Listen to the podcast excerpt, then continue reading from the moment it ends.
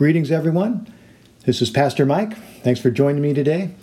I'm here at home, one of the upstairs rooms of my house, with my Bible open to Romans chapter 6, one of my favorite passages where it says in verses 12 through 14 Therefore, do not let sin reign in your mortal body so that you obey its evil desires.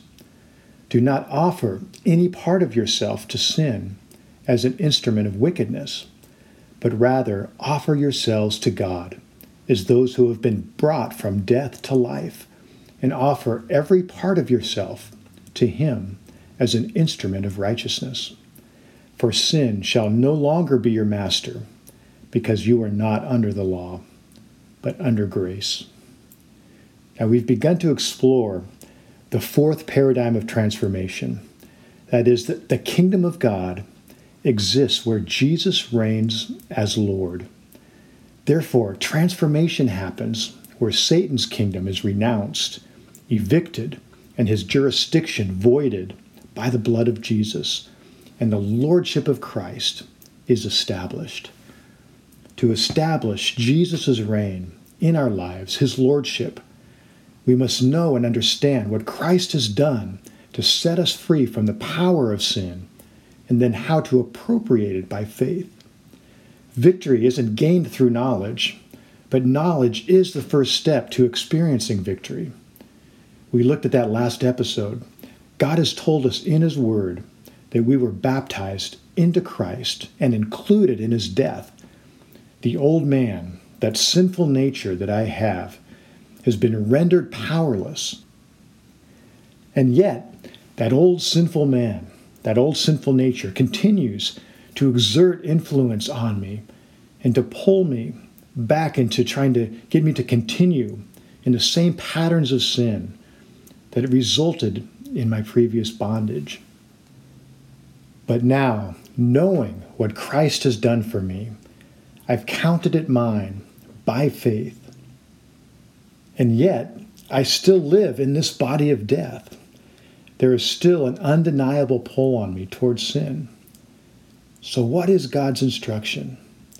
There in verse 13 of Romans chapter 6, it says, Do not offer any part of yourself to sin as an instrument of wickedness, but rather offer yourselves to God as those who have been brought from death to life, and offer every part of yourself to Him as an instrument of righteousness. So here's one of the most practical passages in the Bible Notice that there's still an acknowledgement that there is a war being waged in my mortal body, and that battle is to see who will reign in me. To understand this, I first have to understand that I am a soul sandwich. It's an example I like to use. What I mean by that is the Bible says that we are, as people, comprised of body, soul, and spirit, three parts. Now think of it like the three parts of a sandwich there's a top piece of bread, a bottom piece of bread, and whatever you put in the middle. Our body, our flesh, includes our sinful nature. And one day we'll be set free from the very presence of it. We'll get a new, incorruptible body. But until that day, our soul remains connected to it. Now, our soul is our intellect, our emotions, our will. It's the part of us that chooses and reasons and feels. Then our spirit is the part of us that's able to connect with God on a spiritual level, as well as with the spiritual realm around us. We are all soul sandwiches. That is, our soul is in the middle, like the meat of the sandwich. Now, picture me holding up three fingers horizontally. When I was born, my flesh was on top, ruling over me my soul was in the middle, enslaved and shackled to my flesh, and my spirit was on the bottom, and in fact was dead, separated, and disconnected from God. But when I received Christ by faith, I was literally born again, and two things happened. First, my spirit came alive to God. Secondly, the shackles, the glue that forced my soul and flesh together, in this master slave relationship was broken. that those two fingers were now separated. My soul was set free through death. My old self, the Bible says, was crucified with Christ. So now reimagine the soul sandwich. It's a soul sandwich because my soul, again, is always in the middle. But now, because of Christ, for the first time, I have a real choice. Having been set free, I can now either offer myself to God so that now the Spirit will be on top, ruling and reigning over my life. And as I do that, my flesh goes under and is no longer in control. Or this passage is saying, I can offer myself back to sin. That is, I can choose to follow my own fleshly desires, which then places my flesh right back on top, and the spirit goes under. Romans um, 6 15 and 16 addresses this choice when Paul says, What then? Shall we sin because we're not under the law, but under grace? By no means. Don't you know that when you offer yourselves to someone as obedient slaves, you are slaves of the one you obey, whether you are slaves to sin, which leads to death, or to obedience, which leads to righteousness. It's like this I was a slave, but I died. This was God's solution. Therefore, my old master doesn't own me anymore because a dead slave is no longer bound to his master. But I've been brought back to life through resurrection in Christ. I now have a new master. But the old master sees me standing there and is used to bossing me around. And I'm used to being his slave. And so he starts ordering me around again. Meanwhile, God is saying, I've set you free to love me and live as you are created to live. Remember the bully in the wheelchair. He can scream and intimidate, but he no longer has the power to enslave me unless I choose to submit myself to him. So, what do I do? I offer myself to God that he might now reign over my soul. I love this application because it's not complicated and it's very visual. I'm to offer my physical members to God my hands, my feet, my eyes, my soul, that is, my thoughts, my will.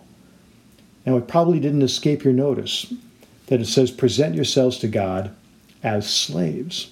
Now, why would God say that? Culturally, we struggle with this imagery because the idea of slavery is so repulsive to us. The idea of one man owning another. Why would I submit myself to that? But let me illustrate why it's so important to understand that to offer ourselves to God in this context means becoming a slave. Now imagine if I had $100 in my pocket, and as I drive down the road, I see Walmart there. So I pull into Walmart. I have a few things I want to buy, so I, I pick them up. I pull out. I, am going down the road. I see there's the Thai food place. I think, man, curry sounds good. I think I'm going to pull in there, get some curry. And pretty soon, I, as the day goes on, um, I come home, I still have a few dollars in my pocket, but I've spent most of the money in my pocket. But it doesn't matter because it's my money to spend. But now imagine that you and I are talking, and, and you know that I'm going to see a mutual friend of ours later in the day. And you give me $100. You say, hey, I know you're going to go, you're going to see Bill later on. This $100 is his. He loaned it to me. And when you see him, give it to him. It belongs to him. Um, tell him it's from me.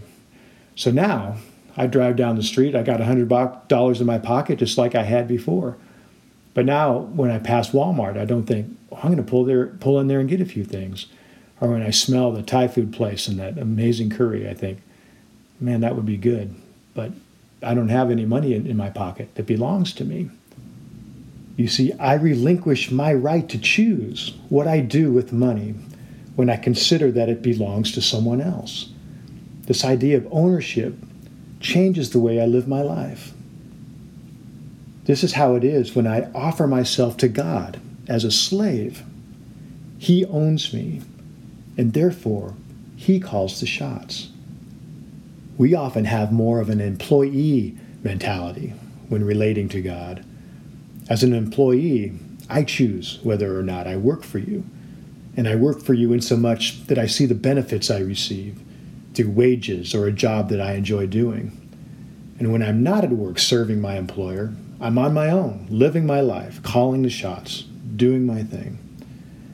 But the transformed Christian life is a life that has been offered to God so that now He is Lord. Later in the same chapter, Paul says, I'm using an example from everyday life because of your human limitations. Just as you used to offer yourselves as slaves to impurity and to ever increasing wickedness, so now offer yourselves as slaves to righteousness leading to holiness. When you were slaves to sin, you were free from the control of righteousness. What benefit did you reap at that time from the things that you are now ashamed of? Those things result in death. But now that you have been set free from sin and have become slaves to God, the benefit you reap leads to holiness, and the result is eternal life. You see, holiness is not the attaining of a certain standard or the suppression or eradication of something evil within, but holiness is the setting apart of something to God's exclusive use. So the Bible says, offer yourselves to God. Set yourself apart for God's exclusive use. Be holy. The kingdom of God is now established where Jesus reigns as Lord.